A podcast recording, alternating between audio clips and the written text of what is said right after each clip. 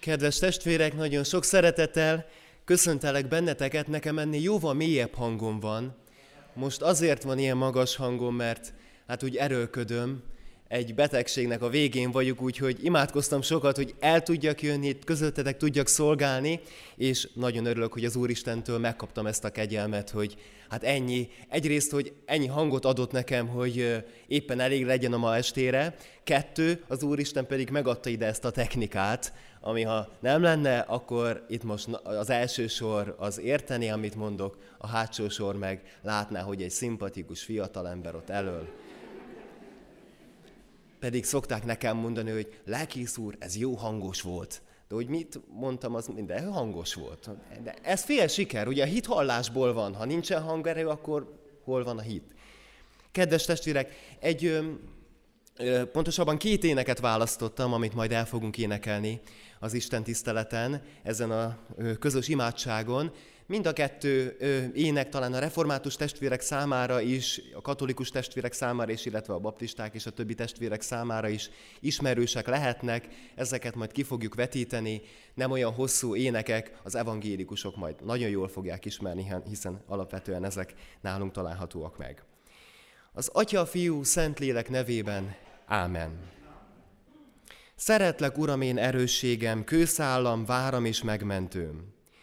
A halál kötelei vettek körül engem, rémített engem a pusztulás árja. De nyomorúságomban az Urat hívtam. Az én Istenemhez kiáltottam segítségért.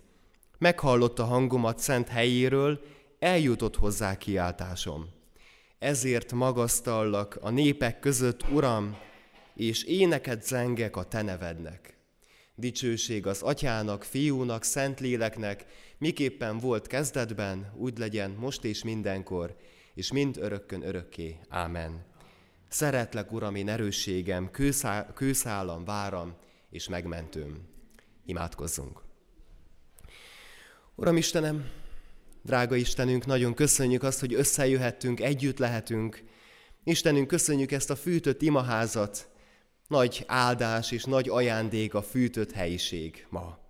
Köszönjük Istenünk, hogy így vársz bennünket, ezzel a barátságos közeggel, barátságos imaházzal, de nem csak az ima, imaház barátságos, hanem a te, ö, a te kegyelmedből a testvérek fogadtatása is barátságos volt. Istenünk, nagyon köszönjük a házigazdáknak a szeretetét, amivel egész héten át várnak bennünket ide, és legfőképpen azt köszönjük, hogy Te magad is itt vagy velünk a hét minden egyes napján. Istenünk, maradj velünk, gyarapíts bennünket, hoz bennünket közelebb egymáshoz, mutasd meg, hogy mennyire közel vannak ezek a felekezetek egymáshoz, hozzád. Tarts meg bennünket, drága Istenünk, ebben a kegyelemben. Ámen. Testvéreim, két ige van kijelölve a külföldi testvéreink, akik összeállították a ezt a füzetet, amiből az ökumenikus ima hét igeit válogatjuk. A mai napra két ige szakaszt olvasunk. Az egyik, hát mind a kettő kemény ige szakasz. A keményebbel fogom kezdeni, hogy egy picit úgy a barátságosság felé haladjunk. Lukács evangéliumából szeretném először felolvasni a 23. fejezet 27. versétől kezdődő ige szakaszt, állva hallgassuk meg az evangélium verseit.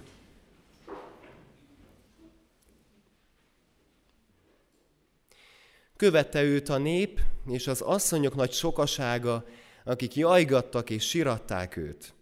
Jézus pedig feléjük fordulva ezt mondta nekik, Jeruzsálem leányai, ne engem sirassatok, hanem magatokat és gyermekeiteket sirassátok. Mert íme jönnek majd napok, amikor ezt mondják, boldogok a meddők, az anyaméhek, amelyek nem szültek, és az emlők, amelyek nem szoptattak. Akkor majd kiáltani kezdik a hegyeknek, essetek ránk, és a halmoknak, borítsatok el minket. És ha a zöldelő fával ezt teszik, mi történik a szárazzal? Ámen. Foglaljunk helyet, és az első éneket énekeljük, amely a kivetítő mindjárt látható. Ki dolgát mind az Úrra hagyja, így kezdődik ez az ének.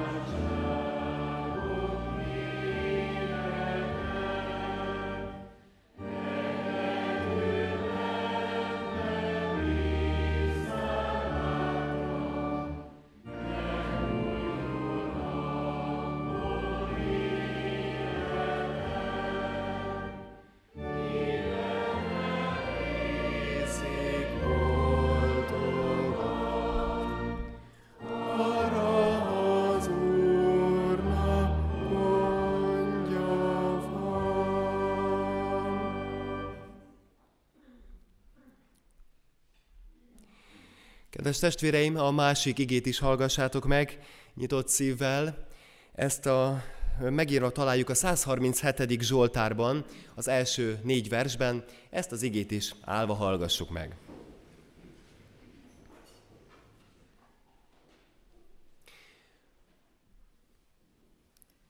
Amikor Babilon folyói mellett laktunk, sírtunk, ha a Sionra gondoltunk. A fűzfákra akasztottuk ott hárfáinkat, mert akik elhurcoltak minket, énekszót követeltek tőlünk, és akik sanyargattak öröméneket, énekeljetek nekünk a Sion énekekből. Hogyan énekelhetnénk éneket az Úrról idegen földön? Ámen. Foglaljunk helyet.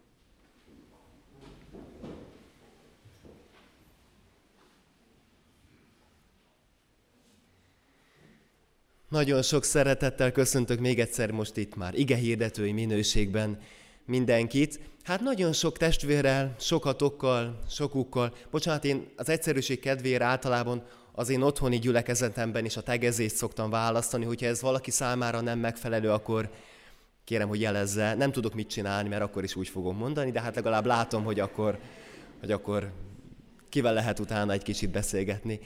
Tehát, hogy, hogy sokatókkal még nem volt alkalmom megismerkedni, kevesetekkel volt alkalmom, hiszen én még csak fél éve lakom ebben a városban, az evangélikus gyülekezetnek a meghívására, Kis János lelkész testvérem, lelkész kollégám nyugdíjba vonulása után érkeztem a gyülekezet meghívására Pécsről ebbe a városba, úgyhogy sokatokkal még nem találkoztam, de adja Isten, és imádkozom ezért, hogy minél több testvérrel legyen lehetőségem megismerkedni így közelebbről is, és minél inkább részese lenni a város életének, a testvérek életének, nem csak a saját gyülekezetem, hanem más felekezetek életének is.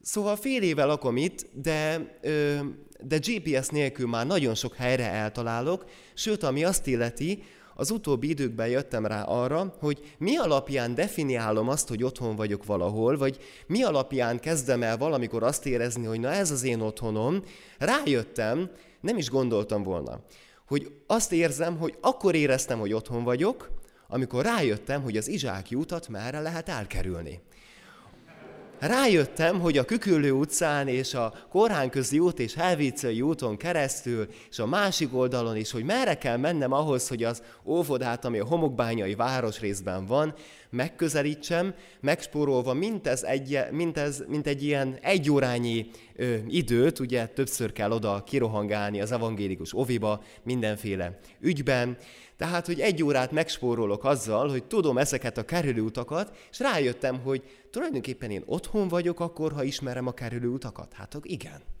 Tehát ez, kezd ez az otthonommá válni, ahol a kerülőutakat ismeri az ember. Ö, és akkor rájöttem arra, hogy mikor válik, mi, mi ennek a lényege? Az, hogy mikor válik otthonná egy város? Akkor, amikor rádöbbenek arra, hogy itt tulajdonképpen minden ugyanolyan, mint amilyen ott volt. Pedig a kívülálló számára teljesen más, hát most csak Pécs, két dolgot mondok, Pécs van hegy, itt nincs hegy. Ha jó, hát van domb, hát na. Építettetek ide dombot. Na, hát Pécsen ott nem építették, hát az ott lett. Az Úristen oda teremtette. Na jó, ezt is ő teremtette. Jó, a, vagy Pécsen van kézifék, itt nincsen kézifék. Ugye még mindig nem szoktam meg, hogy piros lámpánál nem kell így kapaszkodnom a kézifékbe. Pécs városában én kapaszkodtam tisztességesen, mert ott, aki nem kapaszkodik, az összetöri az autóját. Hát még itt nem tudtam éppen levetközni azt, hogy ne ragaszkodjam a kézifékhez. Még kézifékkel szoktam, úgy kuplunk kézifék, így szoktam elindulni még itt a ötös főúton is. Hát ez, ez majd még egy idő lesz, amire teljesen otthonomnak fogom ezt így érezni. Na de a lényeg az, következő, hogy egyszer csak arra jöttem rá, hogy mégis mitől ugyanez ez a város, mint az a város. Meg mint az összes város, ahol eddig éltem, meg ahol jártam, meg ahova az Isten vezetett. Hát, hogy mindenhol az az Isten van velem. Hogy bárhová megyek, és bárhová visz engem az Isten, bárhová küld el, hát teljesen mindegy. Ha én akkor azt mondom, hogy a, a kecskeméti gyülekezet nagyon kedves, köszönöm szépen, nem fogadom el a meghívást, akkor Pécsen ott van velem az Isten, ott marad. De ide jöttem, akkor ide jött velem. Bárhol vagyok az életemben, az Isten ott van, és kísér engem, és jön velem, és, és vezet engem. Ö, egy zárójeles megjegyzés, hogyha én azt érzem, hogy az Istentől valamiféle távolság ö, választ el engem, akkor ez általában mindig csak rajtam múlik. Általában nem arról van szó, hogy az Isten megy el tőlem, hogy az Isten valami nagyon messzire megy, és én balga, én bűnös ember, én nem tudtam utána menni. Á, de hogy erről van szó. Hanem arról van szó, hogy valami az én érzékelésemben, valami probléma támad, hogy nem ismerem föl, hogy az Isten ebben a talán furcsa, talán nem hétköznapi helyzetben, hogy van itt velem. Minden helyzetben ott van velem az Isten. Észreveszem-e, vagy nem veszem észre? Nem az a kérdés, hogy ott van-e, hanem hogy én ezt látom-e. Sokszor nem látom, de akkor is ott van. Az első fél évet, azt úgy tudnám, ó, ebből lehet inni?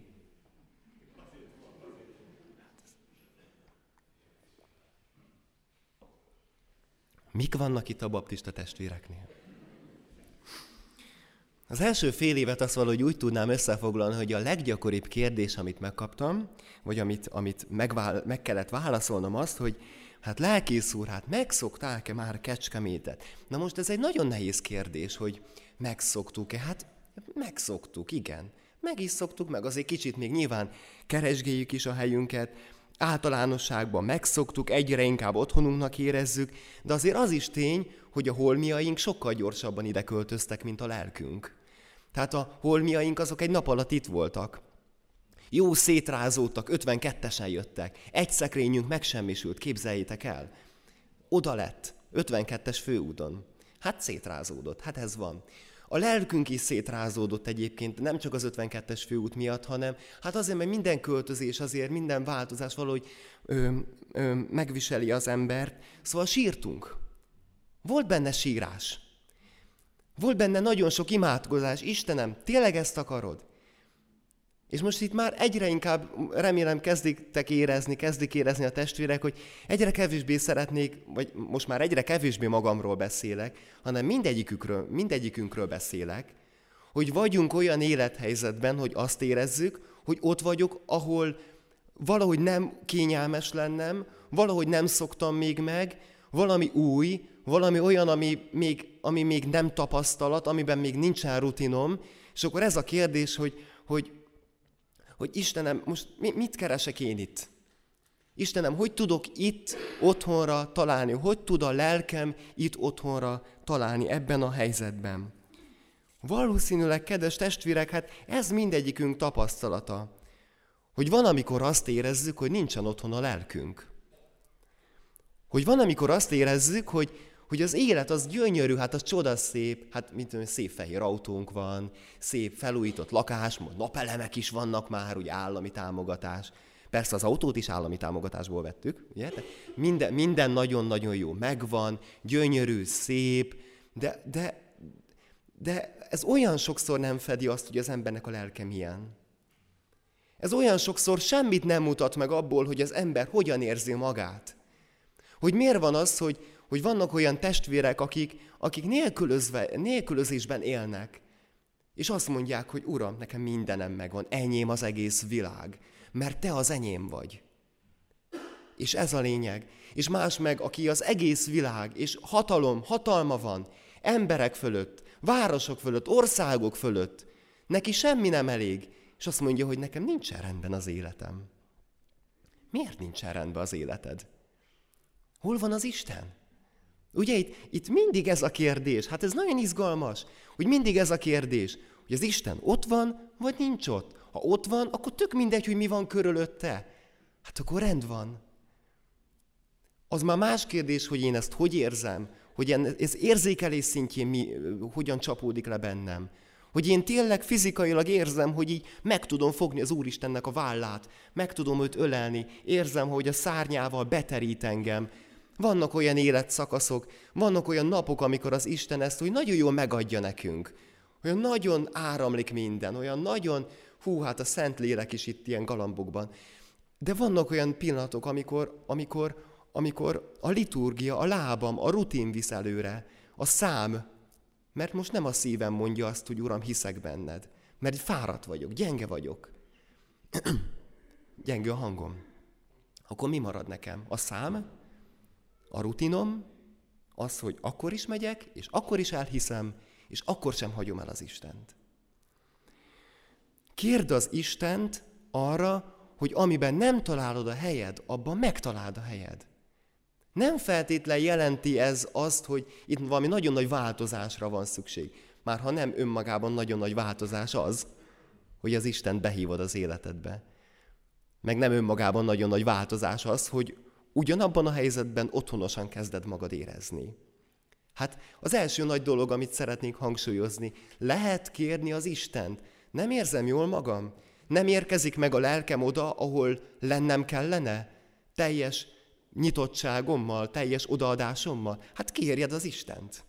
Lehet kérni az Istent. Hát erre nekünk minden lehetőségünk megvan. Mert talán nem teljesen olyan az élethelyzeted, ami ennek megimádkoztad. Hát én sem, én sem azt a, hogy mondjam, én sem, nekem sem minden ugyan, úgy lett, ahogyan imádkoztam. Hú, pedig hányan imádkoztak értem?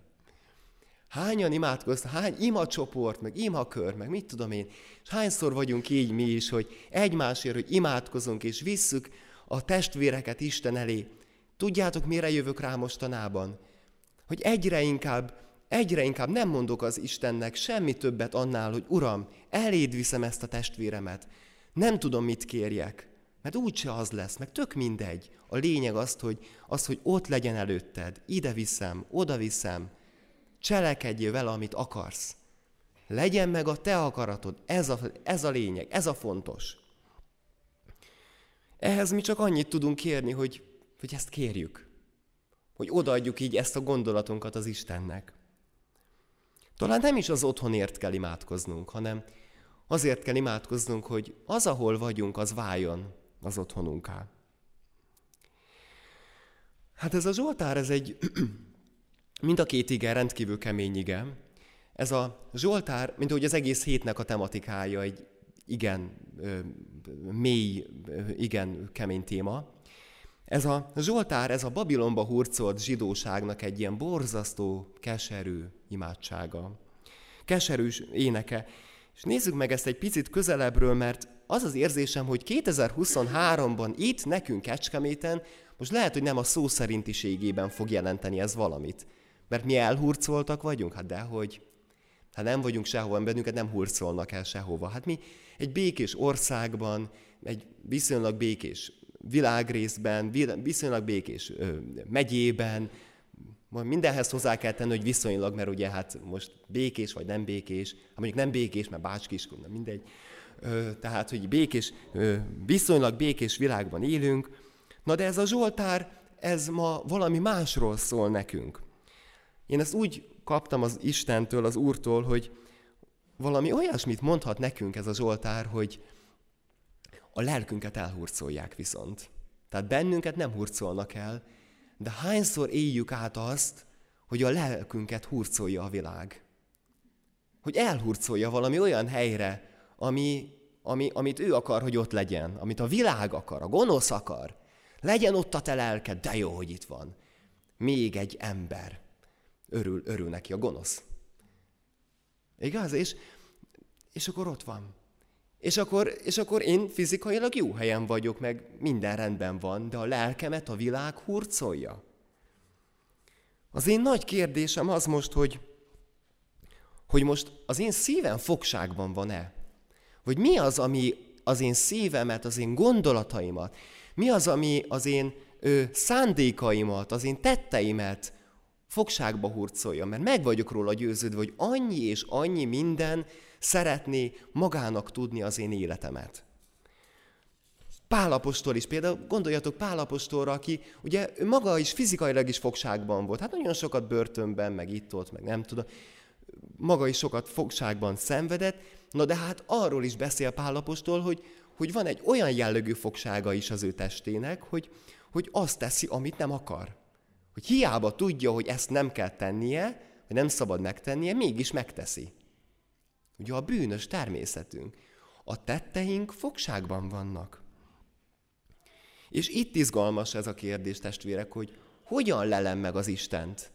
Hát hogyan találom meg az Istent akkor ebben a fogságban? Sőt, nulladik izgalmas kérdés, vagy, vagy a feledik izgalmas kérdés, fogalmazzunk így, az, hogy észreveszem-e azt, hogy fogságban van a szívem? Vagy fogságban vannak-e a gondolataim?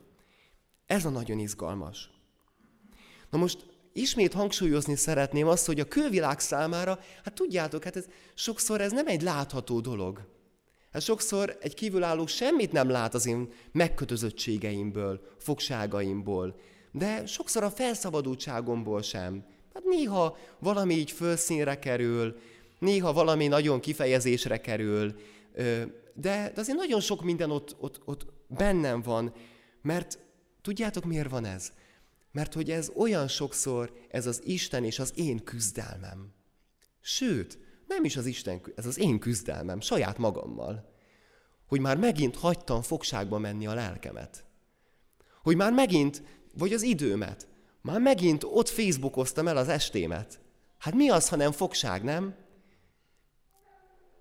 Én egy időben ö, lelkészi szolgálatom kezdetén, hát olyan sokat Facebookoztam, gondoltam, hogy hát így kell építeni a gyülekezetet, nem? Hát a testvéreknek állandóan mindenkinek írogattam, meg föltöltés, ide töltés, amoda töltés, mit tudom én. Azt vettem észre, hogy már, már csipogott a telefonom, hogy hát most már két órája fönt vagy a Facebookon, ami kevésnek számít egyébként ma. És akkor én letöröltem magam. És most regisztráltam ismét, mert most már megint kell de most nem vagyok két óránál, most ilyen fél óránál tartok. És nagyon figyelek rá, mert az a két óra, de most fél óra, akkor két óra volt, másfél óra, hú, az a másfél óra, az de sok. Mennyi mindent lehet az alatt csinálni? Hogy az hány bibliai fejezet? Hogy az hány elmondott imádság? Hogy az hány fel, felvett telefonkagyló, valódi, vagy valódi beszélgetés, ilyen real face. Hát a, a, a, a virtuális valóság az nem valóság. A valóság az a valóság. Az, hogy látod a másikat. Szóval ez valami nagyon-nagyon komoly munkatestvérek. Amikor Babilon folyói mellett laktunk, sírtunk, ha a Sionra gondoltunk. Fűzfákra akasztottuk ott a hárfáinkat. Testvérek, csak azt tudja, hogy milyen távol lenni az Istentől, aki volt hozzá közel. Igaz? Azt tudja, azt tudja, hogy ez mennyire fáj, aki volt hozzá közel, és tudja, hogy milyen a jó. Szóval először egy nagyon furcsa dolgot fogok mondani. Amikor azt veszed észre, hogy fogságban vagy, fogságban vannak a gondolataid, a szíved, a tetteid, stb. Akkor az első dolog az a háladás. Miért? Azért, hogy ez fáj egyáltalán. Mert a világban ez nagyon sok embernek nem is fáj. Hát föl sem erül benne, hogy ez rossz lenne. Föl sem erül. Teljesen természetes. A fogságról azért nem beszélünk ma, mert olyan fogság van, ami, ami nem is tűnik fogságnak. Szabadság. Azt mondják, hogy ez a szabadság. Á, de hogy szabadság. Szóval jó, hogy fáj, mert ez a fájdalom, ez, ez elindítja talán bennem a vágyat, hogy visszamenjek az Istenhez. Ami nem fáj, ott akkor azt mondom, hogy ó, Istenem, jó így is. Jó ez a két órás Facebookozás. Vagy három óra. Na, az már majdnem négy. És akkor már majdnem egész éjszaka. És akkor a, a, a legadekvátabb reakció erre az, hogy tegyük le a hárfáinkat. Erre egyetlen egy normális válasz adható, hogy akkor hagyjuk abba, amit csinálunk.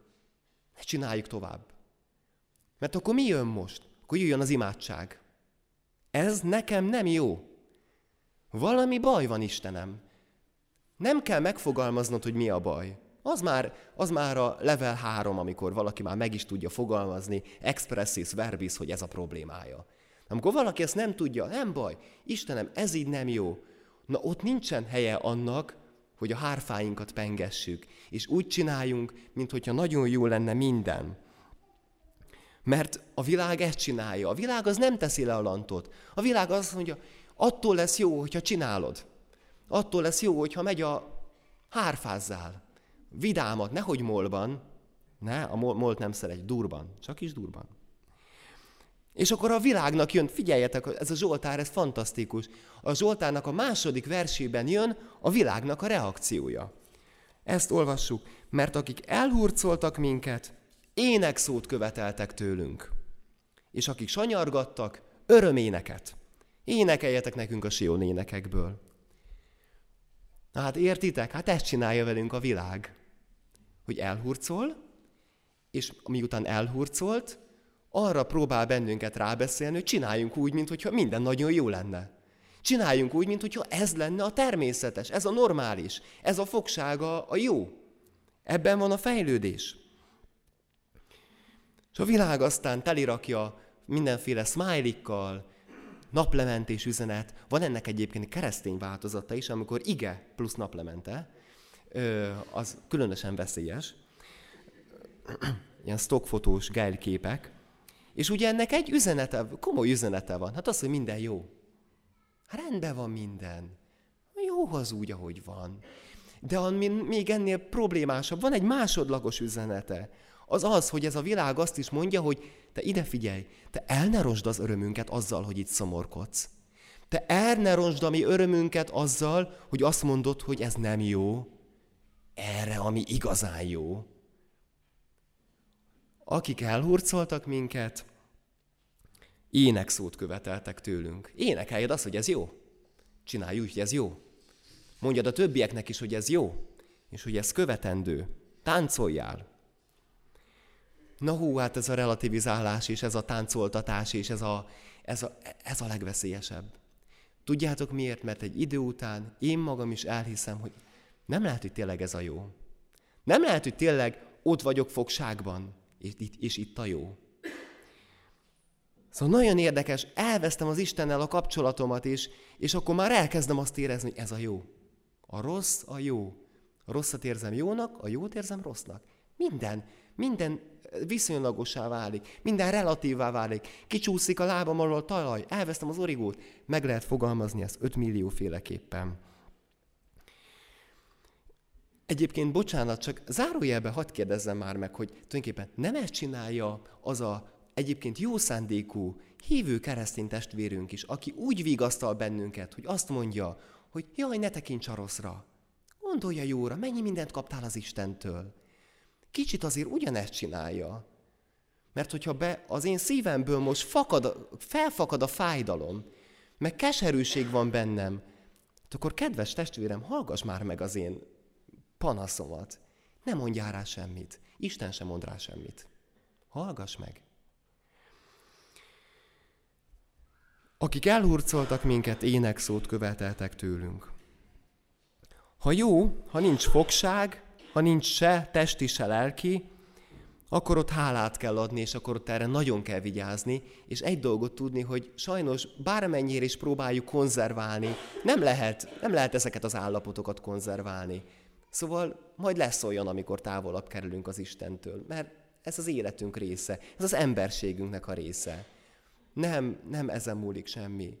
De ugyanakkor a másik oldal is igaz, hogyha ha rossz, ha fogságban vagyunk, akkor ott van megoldás, és onnan van szabadulás, és akkor most jön ennek az egésznek a lényege.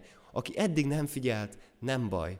Ha valaki most kezd figyelni, most mondom a lényeget, hogy az egyetlen valaki, aki ebből az egész ö, katyvaszból, egész ilyen dagonyából szabadulást tud nekünk adni, az az Urunk Jézus.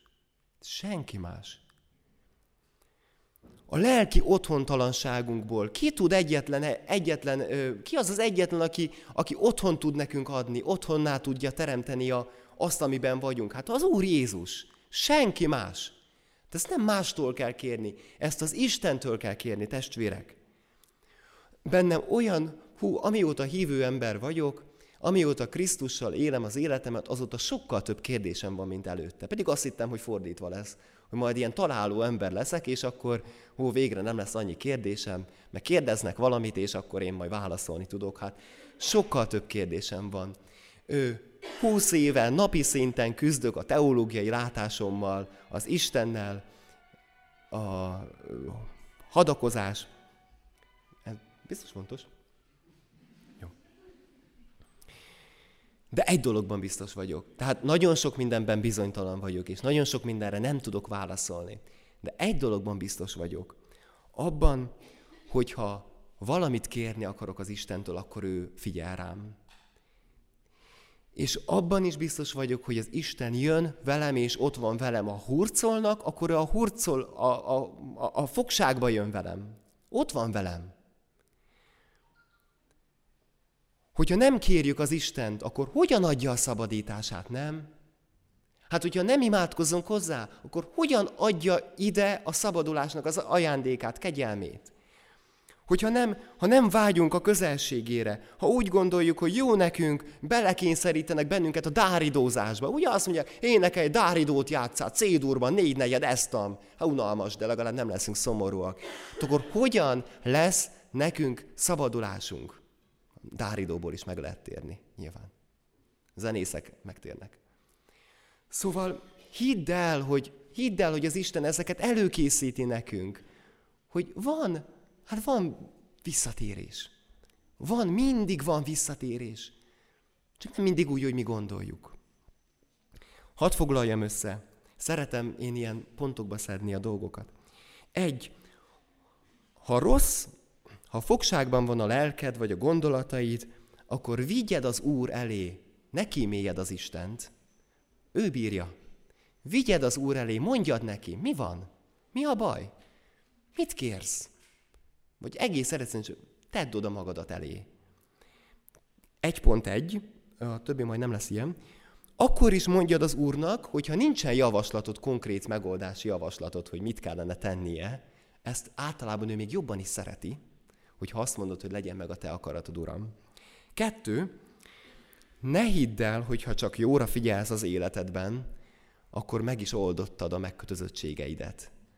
Ne hidd el, hogy ha nem foglalkozol a rosszal, akkor azok nincsenek. Bár ezt tudjuk. Három. Kérd az Istent és figyelj rá. Négy.